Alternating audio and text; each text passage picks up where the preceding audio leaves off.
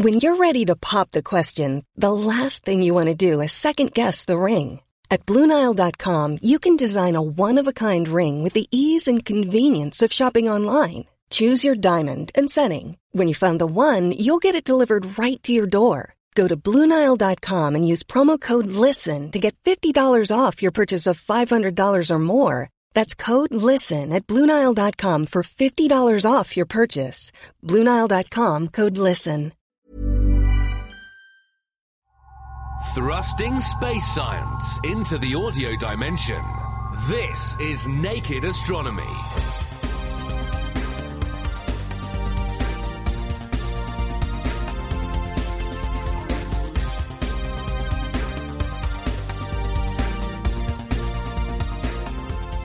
On the Naked Astronomy podcast this month, we'll be looking into the history of astronomy, and in particular a set of Mars globes that tell an interesting story about our understanding of and misunderstandings about the Red Planet. They represent a side of astronomy that we perhaps often might not think about, which is the popular and public side of astronomy. They're not your typical big telescope. The other reason that they're particularly interesting is that especially in the case of these globes, what they do is that they can serve as a kind of challenge to the conventional story that we have. And we'll find out what we can learn from the way that ancient and indigenous cultures interpret the heavens. Plus, news about planetary formation, dark gamma ray bursts, and the Voyager mission reaching the edge of our solar system. I'm Ben Valsler from The Naked Scientists, and this is Naked Astronomy. Supported by the STFC and Cambridge University's 800th anniversary team. This is Naked Astronomy. For more information, look us up online at nakedscientist.com forward slash astronomy. As always, I'm joined by Carolyn Crawford, Andrew Pontzen, and Dominic Ford. So let's start with a roundup of this month's space science news. Andrew, what do you have for us? Well, I've picked up on an announcement that's been made this month about gamma ray bursts. Now, these are a mysterious class of objects which, as the name suggests, we detect by looking for bursts of gamma rays. Now, gamma ray bursts are transient events, so you see them once, they fade away, and then they never recur from the exact same direction. And for this reason, and many other good reasons, people associate them, at least some of them, with supernovae. That, that is the death of uh, massive stars. And gamma ray bursts, if you like, are the most energetic that you could possibly imagine those supernovae being. But despite the fact that since we discovered them just a couple of decades ago, we've made great progress in understanding what they are and what events they're associated with, there are various mysteries that still surround gamma ray bursts. And one of those is that sometimes you see what we call the optical afterglow. So that's a sort of pinprick of optical light that you can see with a standard telescope. But other times we search for where we know there's been a gamma ray burst, and we find absolutely nothing there in the optical at all. So, what's been in the news this month is the Max Planck Institute in Germany have, have put out a press release detailing some work they've been doing using a telescope known as GROND, which is uh, a two metre telescope, so not enormous by today's professional standards. But the unique thing about this telescope is that it's actually automated to automatically look at a patch of the sky as soon as possible after we've been alerted to one of these gamma ray bursts going off. So the alert itself comes from NASA's spacecraft Swift, and then usually within about five minutes, this telescope on the ground is automatically directed to that patch of the sky. Now, because this provides such a reliable way of following up to see what there is there in visible light or not there, it means that we can really get the statistics and we can really start to pin down exactly what's going on here. And the conclusion that comes out of this work is that there are essentially two reasons for why some of the gamma ray bursts have no visible counterpart at all. The first possibility is that some of these things are probably very distant indeed. And when they're that distant, although you can still see the extremely energetic gamma rays, uh, a variety of problems, not least just the fact that it's so far away, stops you from seeing the uh, optical counterpart. But perhaps more interestingly, this work has confirmed that dust, which we've discussed before on this podcast and is literally little particles that float around in space, dust is likely to be responsible for shielding away some of the visible light that we would otherwise see. So, making the visible light very dim because the sight of the gamma ray burst is sort of shrouded in dense, mucky dust. Now, the, the gamma rays can get through that dust, but the light can't. It's not incredibly groundbreaking people have put forward both of these ideas before, but it's a nice step forward in being systematic about checking that these effects are really there. And I think over the next few months, actually, I happen to know that there are other groups working on, on similar studies that are going to be looking more at the detailed properties of that dust. And it turns out that that dust might have some weird properties. I can't say too much more just at the moment, but uh, uh, eyes on that over the next few months. Well, thank you very much. And Dominic, what do you have for us this month? Well, there's something quite surprising about the rocks that we see close to the surface of the Earth, and that is that they contain quite large traces of gold and platinum.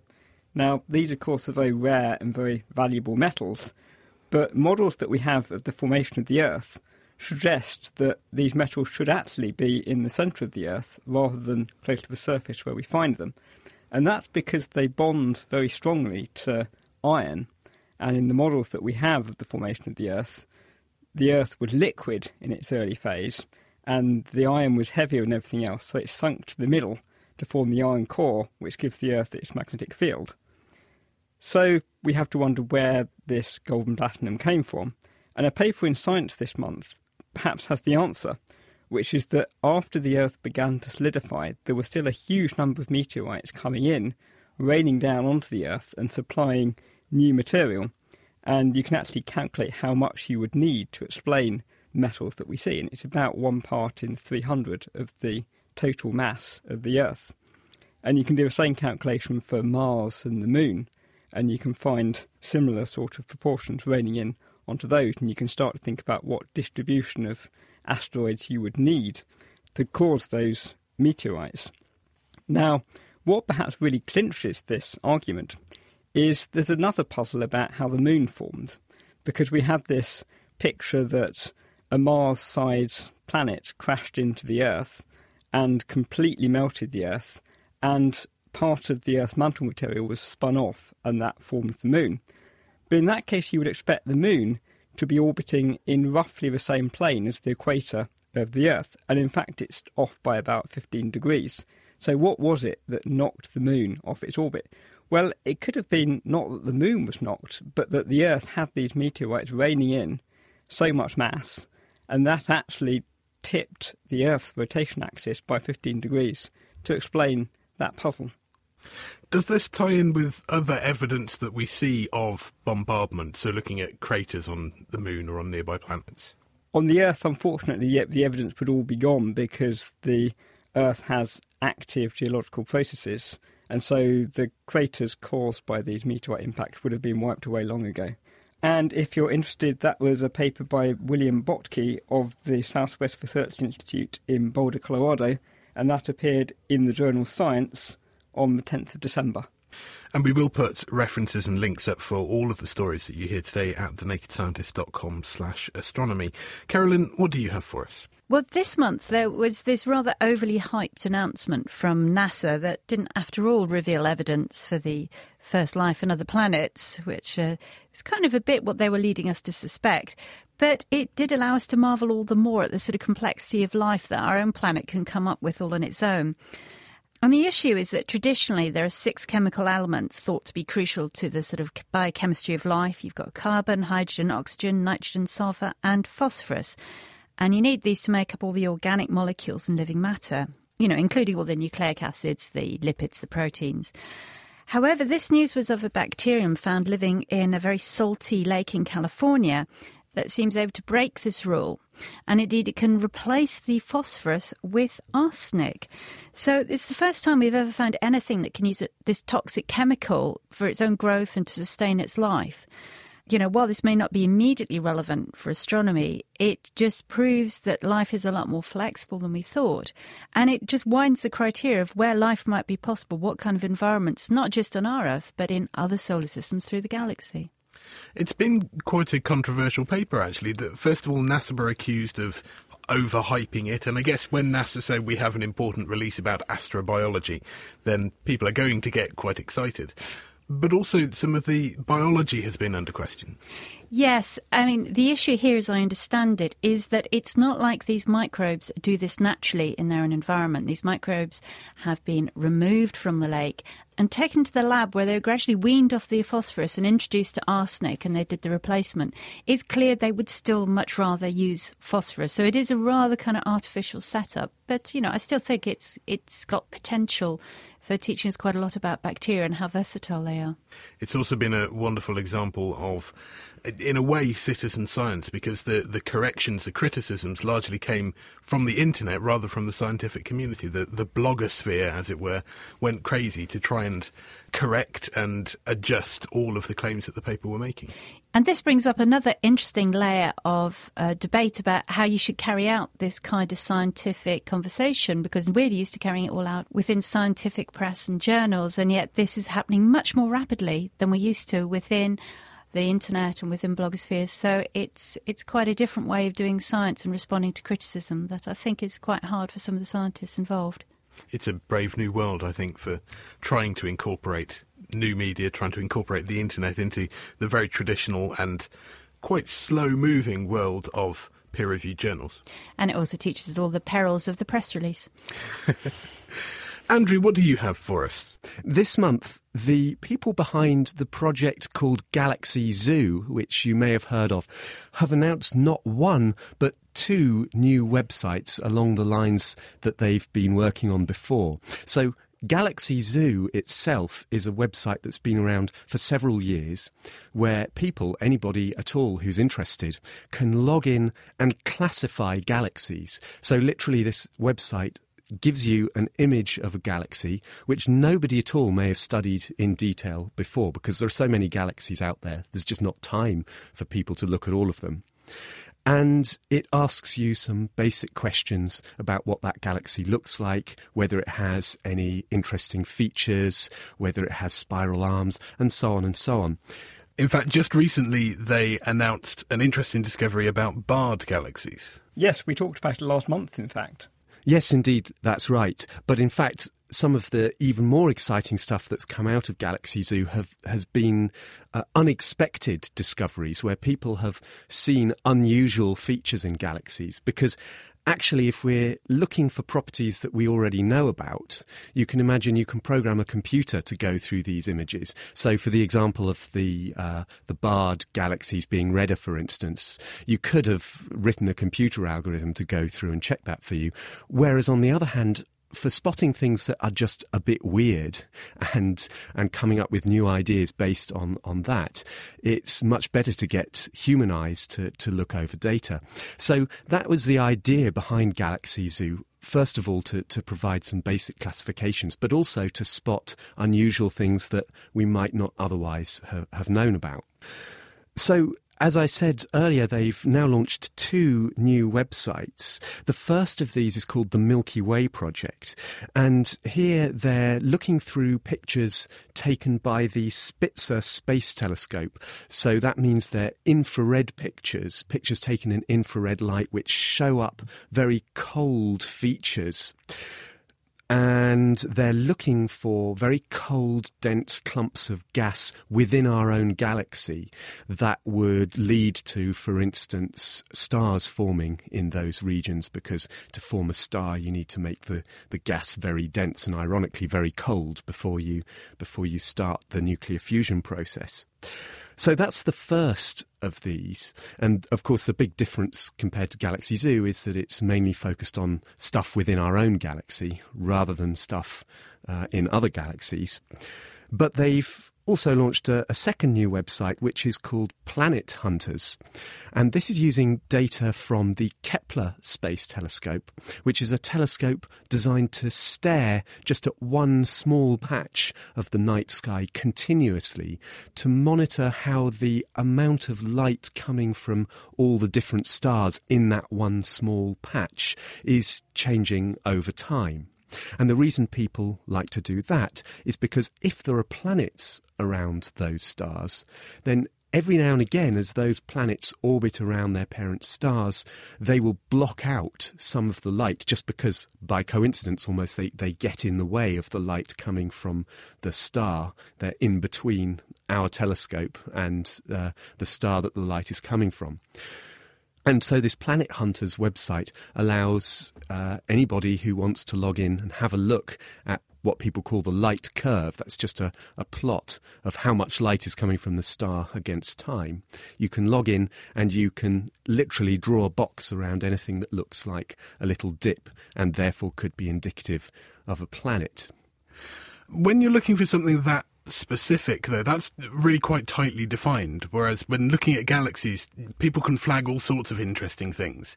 If you're looking for a dip in a graph, then surely that is the sort of thing where you would use an algorithm rather than get people involved.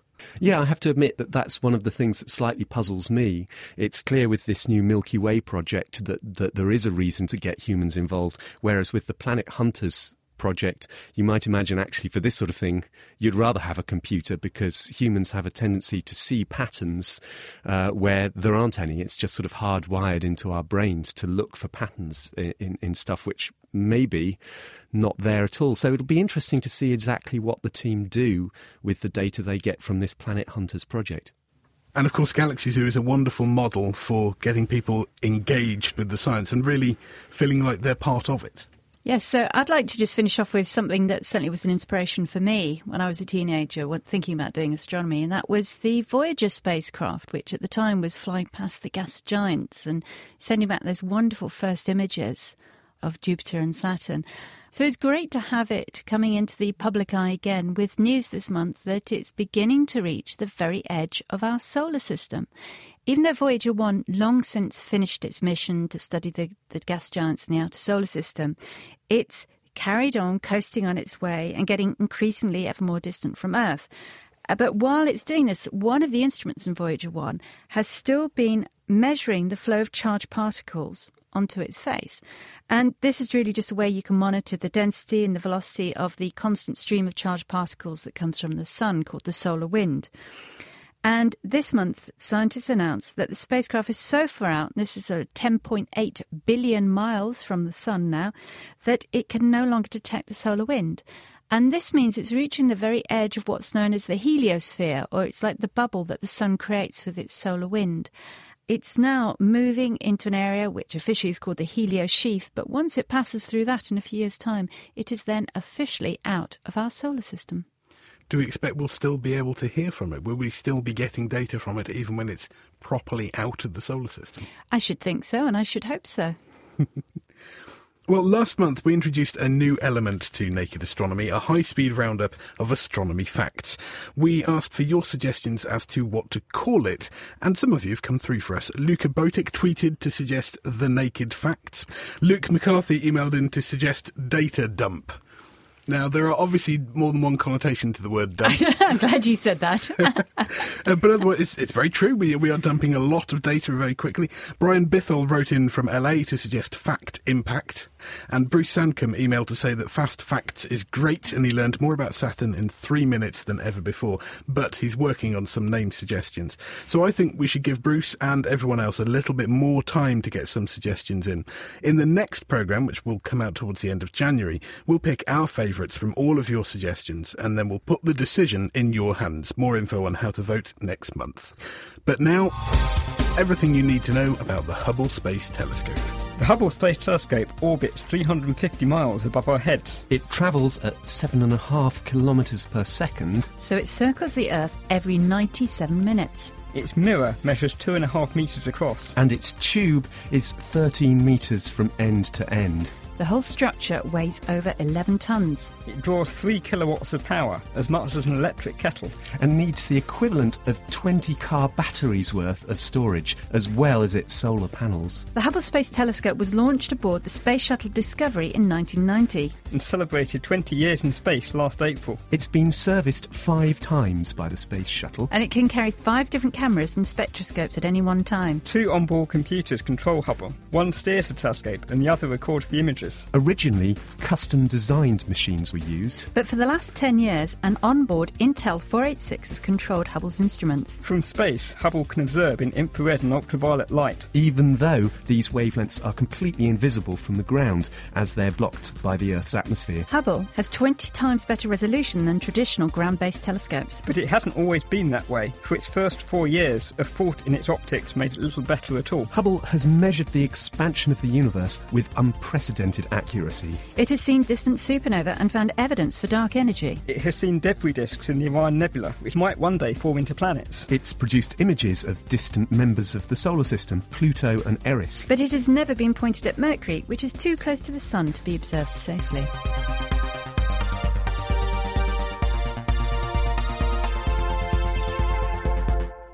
There are even more factoids on our site at thenakedscientists.com slash astronomy. But if there's a topic that you would like to get the high-speed lowdown on, then do get in touch. Email astronomy at thenakedscientists.com. We'll explore the history of our understanding of Mars as told by a collection of Mars globes shortly. But first, Dominic, we've had an email from John Bray and another from Aaron Thomas, both relating to a question you answered last month about gravity at the centre of the Earth. You said that if we were floating at the centre of a hollow Earth, we could in a way discount the influence of the Moon. But as we know that the Moon exerts a huge influence on the Earth to create tides and so on, how can that be?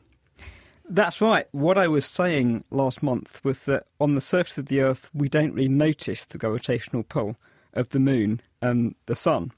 Now, of course, we are still subject to those forces, and you can calculate exactly how strong they are from putting the numbers into Newton's law of gravity, and you can work out that the pull we feel towards the sun, if I express it in terms of g, which is the force we feel towards the Earth, it's about one two thousandth of a g, and the force we feel towards the moon is about a hundred times weaker still.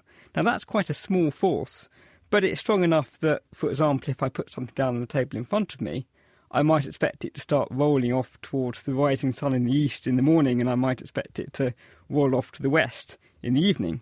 And we obviously don't see that, and that is because the Earth is continually tumbling towards the sun, and we are tumbling with it as we are orbiting the sun once a year. And that means that there's no relative motion between the things around us and our surroundings that we might notice. But of course, it is true that the gravitational pull of the moon is what causes the tides. And the reason for that is that the strength of gravitational fields varies from one place to another. Gravitational fields always pull you towards a body, and the strength of that force decreases with your distance from that body.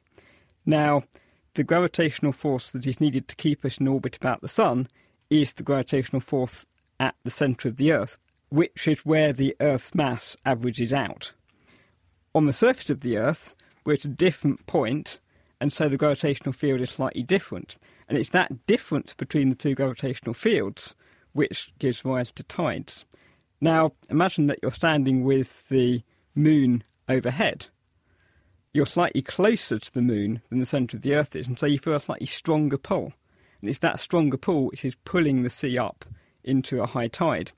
And likewise, if you're on the far side of the Earth with the moon beneath your feet, then there's a slightly weaker pull towards the moon, and so the sea is less strongly pulled down by the moon and it also rises up into a high tide.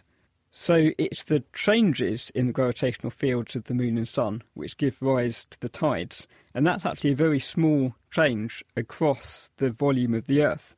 The change in the case of the moon is one three thousandths of its total gravitational field. In the case of the sun, it's even smaller because the sun is so far away. It's one five hundred thousandths of the total pull of the sun, which is the, the change that causes the solar tides. And in fact, we're going to talk a bit more about the moon later on. But first, Andrew, could you help with this relativity question from Chris Siragusa in New York? He wants to know how time dilation works from each perspective. That what he's getting at is that when you're in a rocket flying away from Earth at near light speed, from your perspective, it's the Earth moving away from you. Yeah, and, and one way that this is often phrased is in terms of something called the twin paradox. So if you do a Google search for the twin paradox, you will throw up millions of references, some of which uh, are helpful and some of which are less than helpful. So let me see if I can explain this. It's normally stated that you have twins, and one of those twins gets in a rocket and travels very fast. And according to Einstein's special relativity, time must slow down for the person in the rocket because they are travelling very fast. And so on their return, that person would then be physically younger than their twin, perhaps even by quite a large fraction if they go uh, fast enough and go on long enough journey. This all sounds very abstract, but we've measured this, haven't we? We've put atomic clocks on very fast flights, and we can see a difference. That's right. We've measured the effects of time dilation in exactly that way. And in fact, every time you use a GPS, uh, a satellite navigation system, you're relying on Einstein's description of how time dilation works to get the right answer out of your uh, sat nav device because it needs to take into account that the clocks that are up in orbit and whizzing around the Earth that control this system are going at a slightly different rate from what they'd be doing on Earth. So, yes, we have actually measured this. So if we go back to, to the so called twin paradox, the paradox part of this is exactly what this question is getting at because speed, as we discussed uh, in the last podcast, is relative. Uh, and so you might imagine from the perspective of the twin who got into the rocket, the earthbound twin was the one that went away and came back. And so, in a sense, you can think of the Earth having made the trip and not the rocket. Now, if you analyse it from that perspective, then it sounds like it's the earthbound twin who's moving, so it must be her who's the younger of the twins, not the one who was in the rocket. So clearly, not both of these views can be right. We've, we've come to a contradiction. So, what's going on here?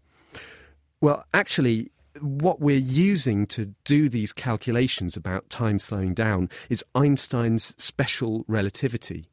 And the way that that was formulated by Einstein assumes that there are no accelerations. So, for instance, if you're standing on Earth, roughly speaking, you're not accelerating very much. So, you can use special relativity to perform calculations like the one that we're talking about. On the other hand, if you're in a rocket, then you are going to have to accelerate quite substantially, if only to reverse your direction. I mean, if you imagine you're going away from the Earth very fast, and then you need to reverse your direction and come back to the Earth, that's going to involve a massive acceleration. And there's no ambiguity about what's doing the acceleration. You can say without any ambiguity that the rocket is the thing that's accelerating. And so when you're sitting in the rocket, because you actually feel the effects of that acceleration, if you want to do calculations about relativity now, you need not Einstein's special relativity, but Einstein's general relativity. Now, those equations are much more complex. As you can imagine, it has to take into account much more uh, possible factors, including these things like uh, accelerating rockets and so on. But if you do apply those equations instead, you come back to the conclusion that it's the twin who's on the rocket who ends up being younger. So that is the correct conclusion, and there isn't a contradiction as long as you use the right equations for the right situations. Well, thank you, Andrew. That was a that was a great answer, and it did make sense. But and I do find that those sorts of questions frighten me. So I'm glad that we have somebody with us who can actually answer them. But now I went along to the Whipple Museum of the History of Science on Free School Lane in Cambridge and met Josh Nall to find out how globes can tell a story about our understanding of the solar system.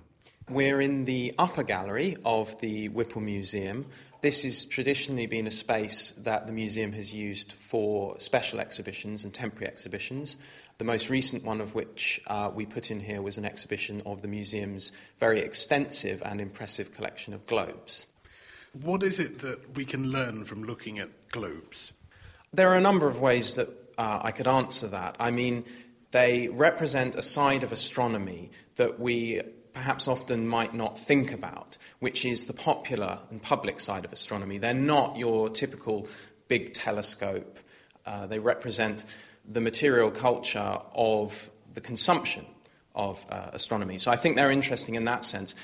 The other reason that they're particularly interesting is that especially in the case of these globes, what they do is that they can serve as a kind of challenge to the conventional story that we have. So, if you take the case of Mars, there are lots of well known stories about Mars, particularly about what I'm interested in, which is this controversy over whether or not there were canals on Mars. And the globes were an interesting way to look at that story and see if you could fit the globes within that story. And I found, in a sense, that you couldn't. That somehow, therefore, the globes were a nice kind of challenge to the conventional story about Mars. So, moving over to your display of Mars globes, there are five different globes in here. And if it wasn't for the label, I would not know that these were supposed to be showing me the same planet. Yeah, I mean, that's one of the most remarkable things about them that immediately strikes you, and why I think it's such a wonderful collection to have in one case. You're completely right. They look, all five of them look really very different. Probably the only possible similarity between all of them that you can see is this tendency towards a kind of orangey brown hue. Other than that, the features that they mark on them all look very, very different. And this is over a very short time span as well, if we look at these globes. If we look at the three globes that predate the space age that we have here, the first one's from 1873, the next one 1898, and the next 1913. So you're looking at a span of 40 years, and really, they're completely different, each globe. And that, to me, is absolutely fascinating, and one of the things that drew me to these and made me want to to discover well, what are these glo- why were they made and what are they depicting and who was making them? And of course who was who was consuming them who was looking at them? Who were these aimed at? Were these for scientists to mark out what they've seen and then check it later? Were they for the public to consume or were they for a rather more discerning perhaps wealthy clientele just as an object of art? Well, I think each globe uh, has a slightly different intended audience. If you look at our first one from 1873, now this predates the idea of canals. Um, the canals were first mentioned by an Italian uh, astronomer in 1877. So this globe that predates them is a very interesting um, artifact of the period just before this, when for the first time Mars was beginning to be coherently mapped. So what we need to understand about Mars is that it was at the very limit of the resolving power of Victorian telescopes. It was an extremely difficult object to observe, even under the best conditions. So, what had happened in the 19th century up to that point is that there was uh, no coherent map of Mars. There were a lot of different astronomers passing pictures back and forth, discussing things. And now, this globe is one of the first to set down and embody a coherent map of Mars. And I think, in a way, that's why this globe was made. We don't know a great deal about it. We know that it was commissioned by um, uh, an aristocrat, Captain Hans Busk. They were made by the London globe maker Malby. The map itself is by a very famous Victorian, what you might want to call a popularizer of astronomy, a gentleman called Richard Proctor. He had taken the numerous drawings of the Reverend William Rutter Dawes, who was known amongst the Mars observing community to be a particularly good observer and draftsman. And he had collated all these drawings and produced a coherent map. And Proctor himself said that the beauty of a globe is that it's an actual embodiment of the planet. So it's a, it's a rhetorical tool that I think is more powerful than a map. So, working on that basis, we can look through the rest and see how the details, the names, the structures, the contrast has actually changed. And oddly, it seems to change quite dramatically. In fact, the most recent globe you have, which is just from 1978, seems to have lost a lot of the detail. Yeah, absolutely. I mean, what happens is that after 1877, Schiaparelli talks about these canali. There are certain people within the astronomical community who jump upon this idea of possible canals as potentially evidence for extraterrestrial life on Mars. Now, this may sound wacky to us, but it absolutely was not at the time. It was uh, a widely discussed and important topic. Was there life in the solar system? Camille Flammarion, who is the man who commissioned and produced the map for our second globe from 1898, he jumped upon the canals as suggested by Schiaparelli and suggested that this was an interesting idea. And he set up his own observatory on the outskirts of Paris, especially for observing Mars. And he produced these maps and he produced this globe. And we can see that there's a great deal more detail on this globe than the earlier. And that detail is particularly lots of straight, dark lines. And those were the canals.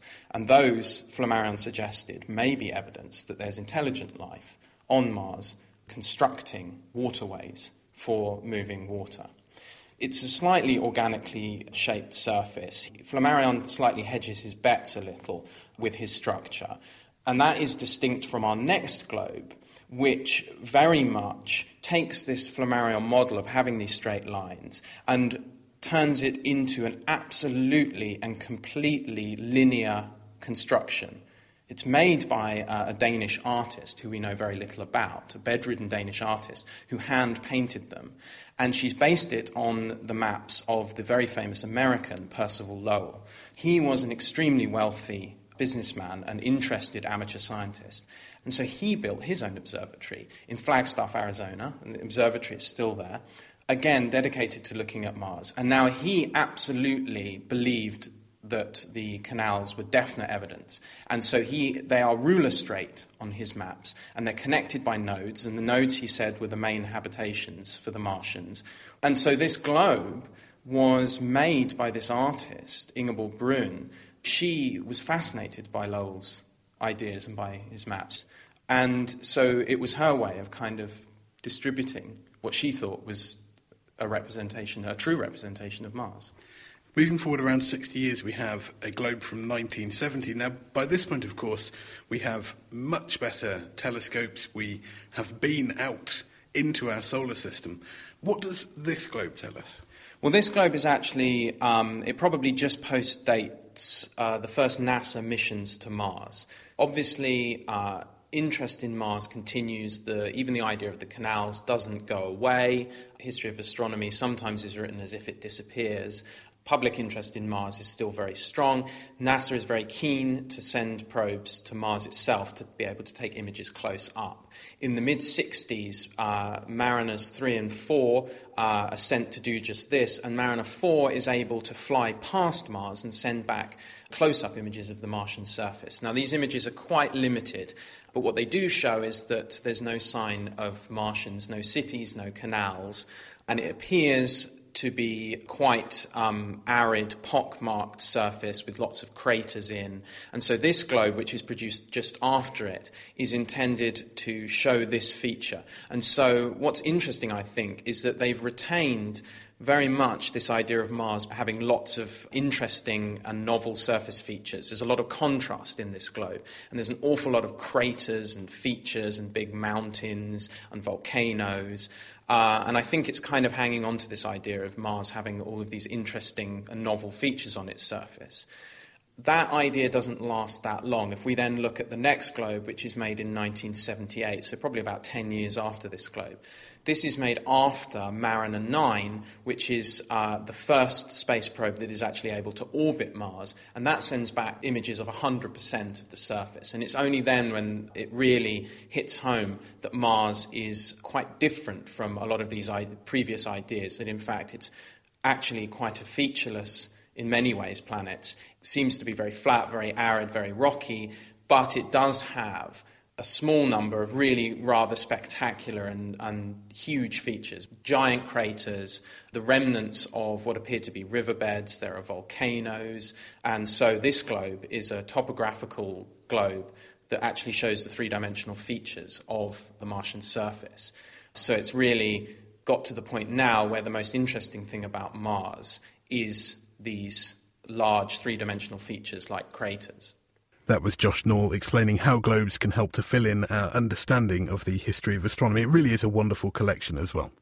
Yeah, it's frightening to think that although we think we're doing very objective science all the time, the prevailing ideas of the day, like whether Mars has been terraformed or not, reveal themselves through the way that people present their data. And uh, as Josh was saying, actually, it's also very interesting that what gets written down and passed on is actually it's written from the perspective of the people who turned out to be right. And so these sorts of things that appear to be crackpot ideas were actually pretty well regarded at the time, and, and it's only now that we look back and think, well, that's obviously crazy. Yeah, I think there's a, a clear historical lesson that we ought to pay attention to. Well, as Josh mentioned, the Whipple Museum does also have a collection of moon globes as well as the fascinating Mars globes. And that leads me to this question from Michael Zook. He says, with all of the planets and moons being round, or spherical to be more precise, how is it that we can see a half moon? You can't get a flat edge from a sphere. Carolyn, could you help us out with this? Well, it's best to explain really with a very simple experiment anyone can do, which is you get a ball and you draw what we call a great circle on it. So, a circle that's the same diameter as the ball, and you're effectively passing through both the north and south pole of your kind of miniature moon. And you let this line represent the dividing line between night and day and the moon. And really, all you have to do is observe how this line appears to you as you rotate the ball round on its axis. So, when the line is tilted away from you, it'll appear curved, exactly as you get for the edge of a crescent or a gibbous moon.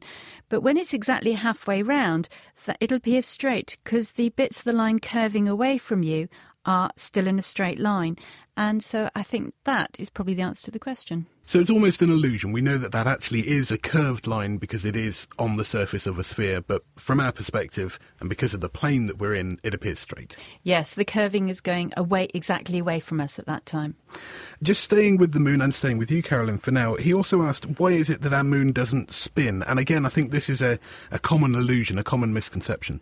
Well, our moon does spin, and it's just that it's in what's known as a synchronous orbit with the Earth, which all, all that means is that the time it takes the moon to turn once around on its axis exactly matches the time it takes to travel once around the Earth. So this means the moon looks exactly the same to us because it's always turning the same surface to face us all the time. So again, it's uh, it's an illusion that it's not spinning. In fact, using the same ball or orange that you've already drawn a line on to demonstrate the previous one, if you try and move that round in a circle around you without rotating it, it should become quite obvious that you need to rotate it to keep that face facing towards you. Yes, that's exactly right. And it's a completely natural phenomenon known as tidal locking, which I think we've mentioned before in this programme. And it just is where the sort of, again, we're going back to tidal forces from gravity in the sort of Earth moon situation. They act on the moon so as to synchronise its rotation so that it matches its orbital period. And it, it only takes a few thousand years for this, this, to, um, this locking to occur. And you'll find that most of the major moons in the solar system are tidally locked to their planets particularly if they're in quite a close orbit to their planet. Because um, remember, gravity is stronger the nearer you are to the more massive object. And if you have two bodies very similar in mass, so for example, Pluto and its moon Charon, they both become tidally locked to each other and, and always present the same face to each other. This actually ties in very nicely, and Dominic Andrew, I shall get back to you soon, I promise. But um, we've had a question from Slava Vitsev in Moscow, who asks why the moon is moving away from the Earth, and this is also related to, to tidal locking, isn't it? Yes, that's right. Because obviously the Earth has had a big effect on the moon to produce this tidal locking by slowing its rotation, but the moon has also had an effect in return on the Earth. And its tidal gravitational force acts on the Earth and oceans, again, as we've mentioned with the tides, but that produces a braking on the Earth's rotation very, very slowly. So the day is lengthening by about one or two milliseconds per century. So as the rate of spin of the Earth slows, the Earth is losing what is known as angular, if you like, rotational momentum. And this is one of those fundamental quantities that must be conserved in any physical system, must be kept the same. So this lost energy can't disappear. it's actually transferred to the moon, and the energy goes into moving the moon out into a slightly higher orbit around the Earth, and that means it's moving away from the Earth at a rate of only about sort of three centimetres or so a year. Thank you, Carolyn. Dominic, could you answer this one from Luca Botic? He wants to know how X rays escape black holes. And I can see where he's coming from. We're told that nothing can escape. That's right. Black holes, of course, are remnants which are formed at the end of the lives of massive stars. And they form when the cores of these stars become so heavily compressed that the gravitational field around these cores is so strong that no force in nature can escape the attraction and so nothing can escape from the black hole.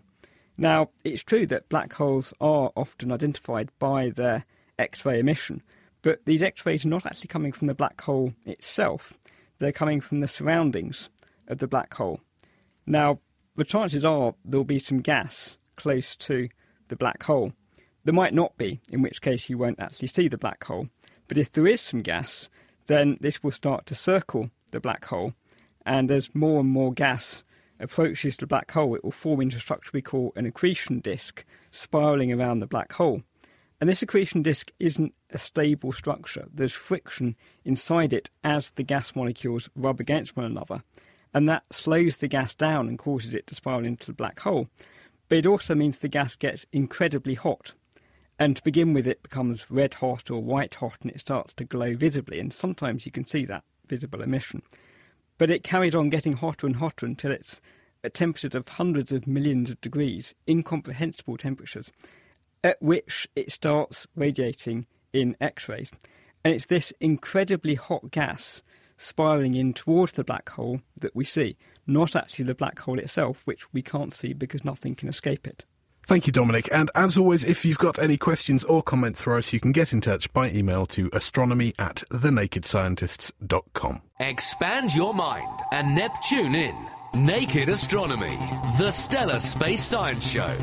For more episodes of this program, look us up online at nakedscientist.com forward slash astronomy. This is Naked Astronomy, the space science podcast from the Naked Scientists. John Stocke is a professor of astronomy at the University of Colorado. In addition to his day job using Hubble Space Telescope images to explore the gas in the universe, he travels the world researching ancient and aboriginal astronomy. Why is it important to us what they knew? Uh, and indeed, even today, what I do is also what they still know, because we have indigenous people living around the world in rather traditional ways and they have knowledge which tells us about who we were, uh, who they are, and how the ideas of our world, uh, our worldview, our cosmology developed, and actually a tremendous amount about the diversity of that view. In the Western world, we have a, a, single, very strong tradition that comes from Egypt and Babylon to Greece and then to Europe, and finally to uh, the United States and the rest of the world, we could in fact look at our world today and see that it is dominated by a single culture that started with the Renaissance 400 plus years ago. It's taken us in a specific way, uh, whether we like it or not. And so I often refer to that culture that we are a part of as the Western technological monoculture regardless of where you are in the world, in the big cities of the world, you're embedded in that culture, the culture of cell phones, internet, jet planes, technology in general. But surrounding that are other cultures that allow us a diversity of understanding and experience that are rapidly going away. And so my thing is not so much to study ancient astronomy, but to study current day astronomy as practiced by indigenous cultures. And I love it because it gives me a diversity of understanding that I wouldn't get otherwise, and an appreciation for just different modes of thought than the mode that's present in, the, in our specific culture. It's sort of like if we could look at the roads that we, or the paths that we chose not to take, okay, here are some of those paths, and they tell us something about who we are as a species, and I like that. You've already implied that actually the extant populations of people who would mm. understand this are, are dwindling quite quickly. Yes. Where do we have to look to find yeah. people who are outside yeah. of this culture? Yeah. This is very important, and they do exist. Just this last year, I'll give you a couple of examples. Uh, we were in Peru this summer and got an opportunity to visit the Q'ero. Uh, that word Q'ero, Q E R O, means vessel in the uh, Inca language, which is called Quechua. These Q'ero fled to the mountains uh, 500 years ago when the Spanish showed up, and they realized something bad was about to happen, and they took off. And they've been living there ever since. And so, even though they interact with the Western culture, they still are able to maintain a lot of their own cultural values, their own traditions, their own way of life, which actually is uh, extremely robust and apparently quite healthy despite living at 13, 14,000 feet.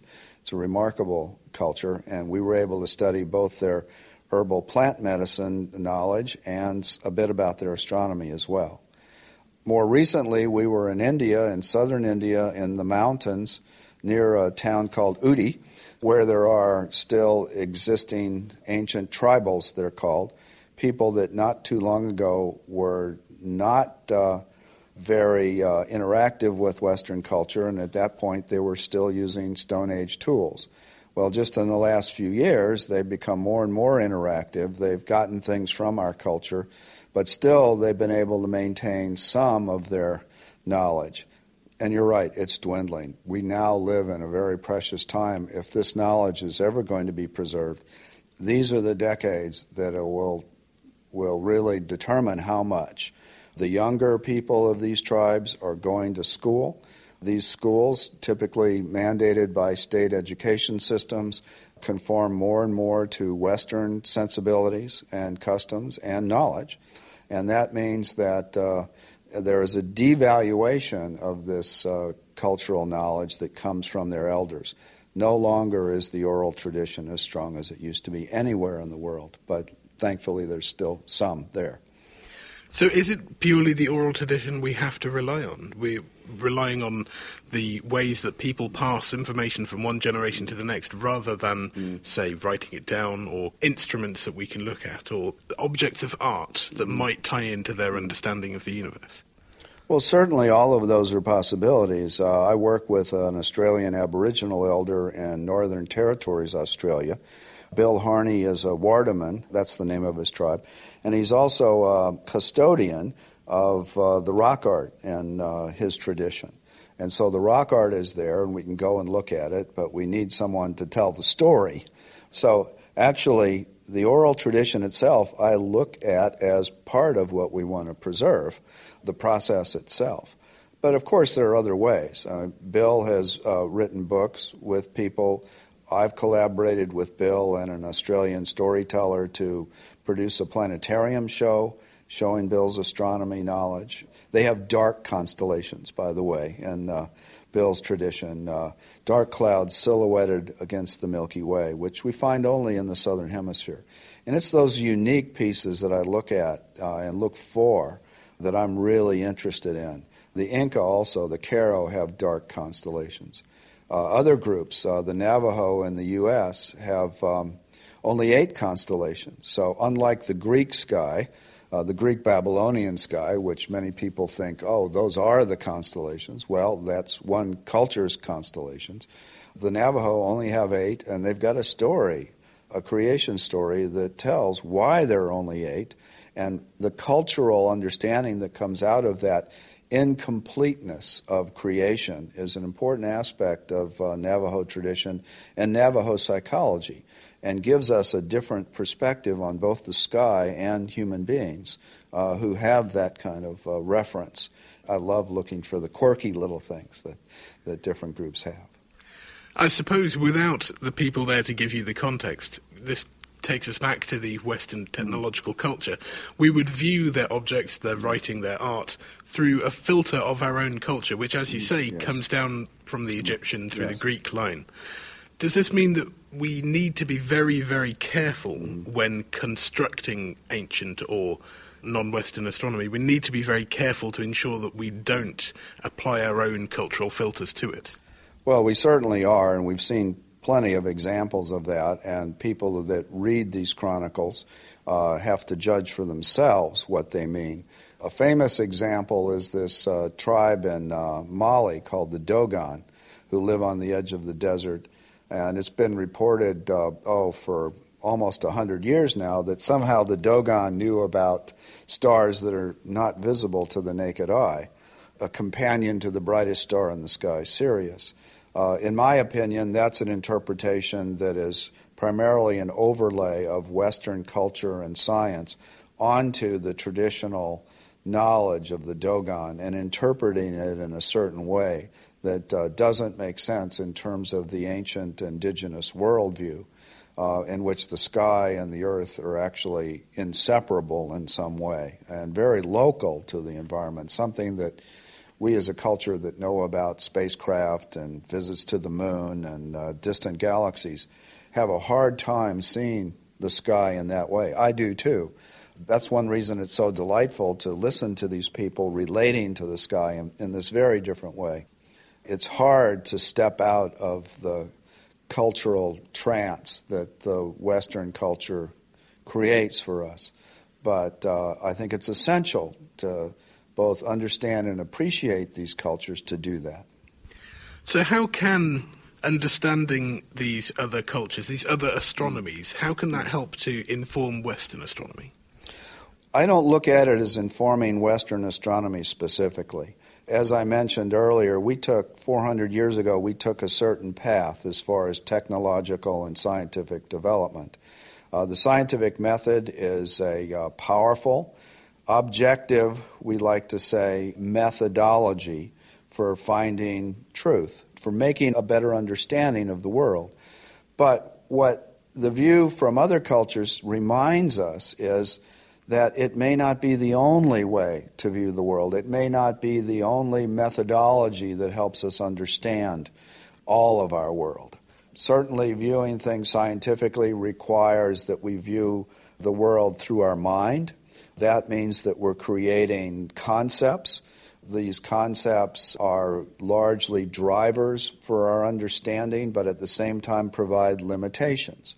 Uh, for example, one thing that I see over and over again in ancient cultures and indigenous cultures today is a connection between themselves and the natural environment around them that actually is not generally present in Western society. And so uh, when it comes to doing things with respect to the environment, happily we've finally come around to a place of greater respect for that. But ancient cultures have that right from the start because they're relating to the natural environment in a way that our culture just has not had the tradition for.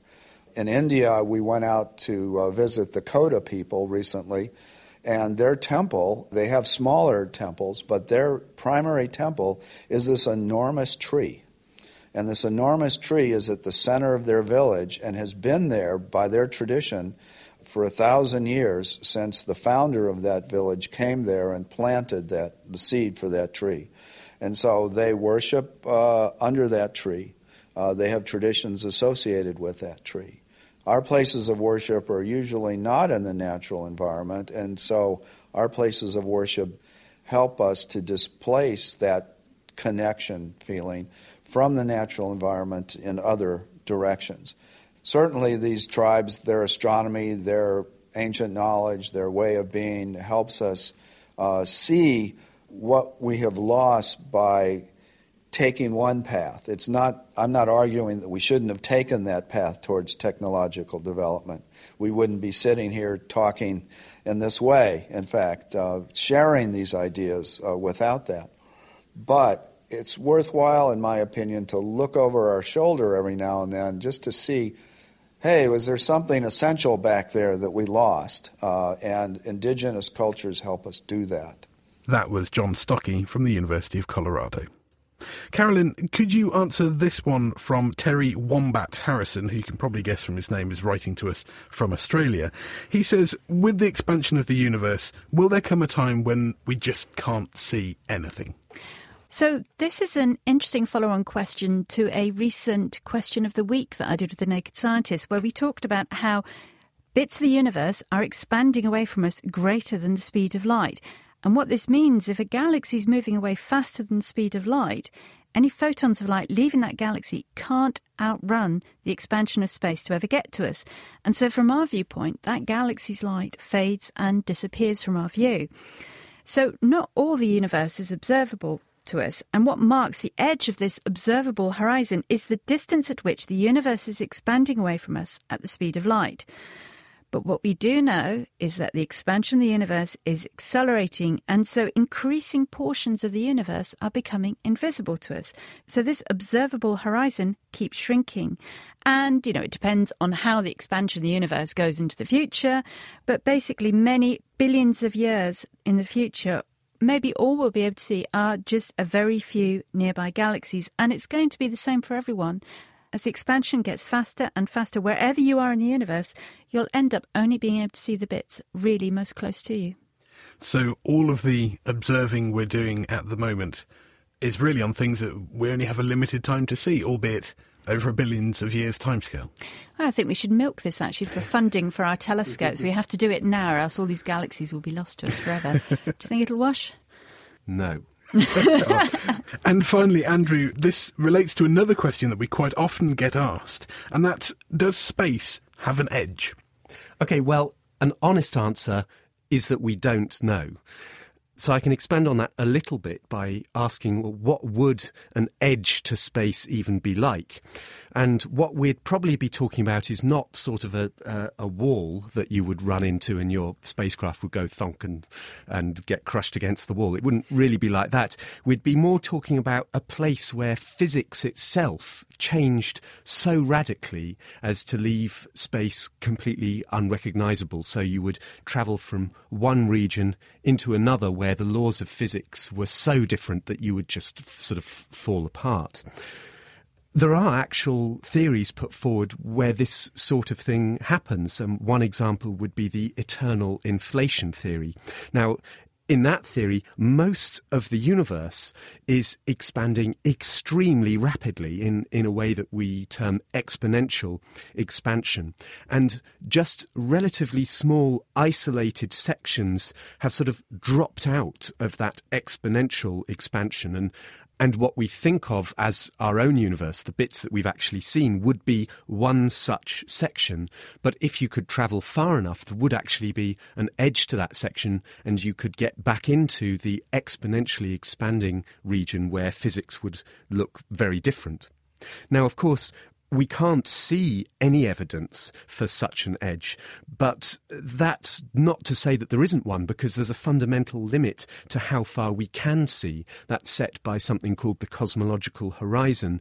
So it is possible that there is sort of an edge to uh, what we think of as the normal universe, at least, but we just haven't seen any evidence for it yet.